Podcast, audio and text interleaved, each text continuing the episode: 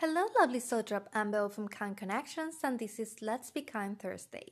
There's a fine line between compassion and pity, and sometimes it gets blurred and it's hard to see in which side you're on.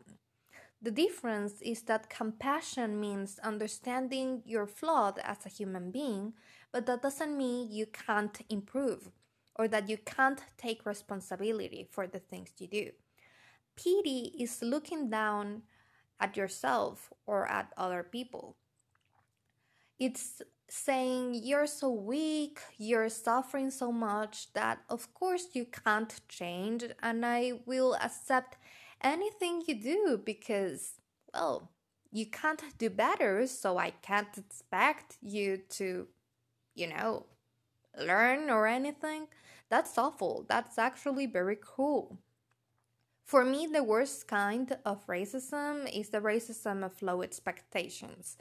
Is telling black people or white people or any group for race that yeah, of course you're suffering because you can't do better. You need me to protect you because you can't do anything.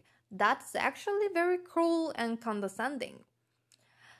So, if you want to advocate for mental health, instead of treating people who have mental illnesses as these poor individuals that can't defend themselves, that can't do anything for themselves, which is very condescending, you should advocate for people to understand their mistakes as something that will help them to grow, not as something to use against them but something that will be ladders to reach to the top.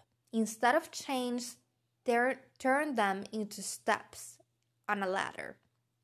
Turn them into a staircase that will reach to heaven and beyond if you want.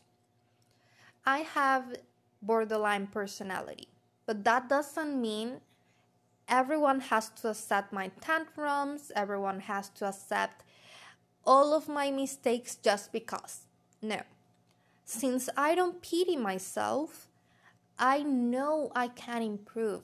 I know I can learn to manage my emotions, even though it's harder for me than for other people.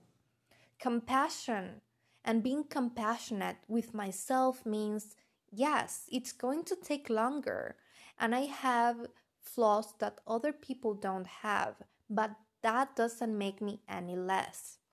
That won't stop me from improving. That won't stop me from having a normal, beautiful life. Because, yes, I am neurodivergent, but that doesn't mean everyone has to accept, well, my mistakes and I will throw all of my negativity onto them it's not an excuse for being a bad person. It's not an excuse for not owning my mistakes. Yes, I will be more irritable than other people. I will lash out sometimes, but that doesn't mean I have the right to lash out whenever I want, wherever I want, just because I have a personality disorder. I need to own my personality disorder be compassionate because, yes, I am different from other people and I need to have patience with myself. My battle is different from others, but everyone is fighting a battle right now.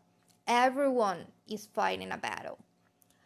I can't tell you that you're not suffering based on your brain, based on the color of your skin, based on where you live Everyone has problems. Everyone is suffering. Everyone is battling right now. So I need to be kind with others and understand that they don't need to put up with me. I need to change and be better because I have faith in myself. I know I can be better, and that's true kindness, that's true compassion. I am not pitying myself and I am not becoming a victim.